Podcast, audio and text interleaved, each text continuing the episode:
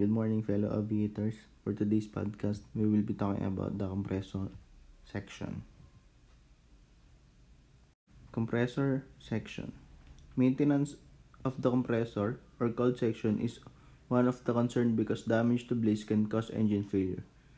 Much of the damage to the blades arises from foreign matter being drawn into the turbine engine air intakes.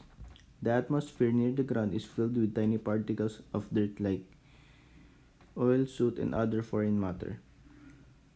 A large volume of air is introduced onto the compressor and centrifugal force throws the dirt particles outward so that they build up to form a coating on the casing. Accumulation of dirt on the compressor blades reduces the aerodynamic efficiency of the blades, with resultant deterioration in engine performance.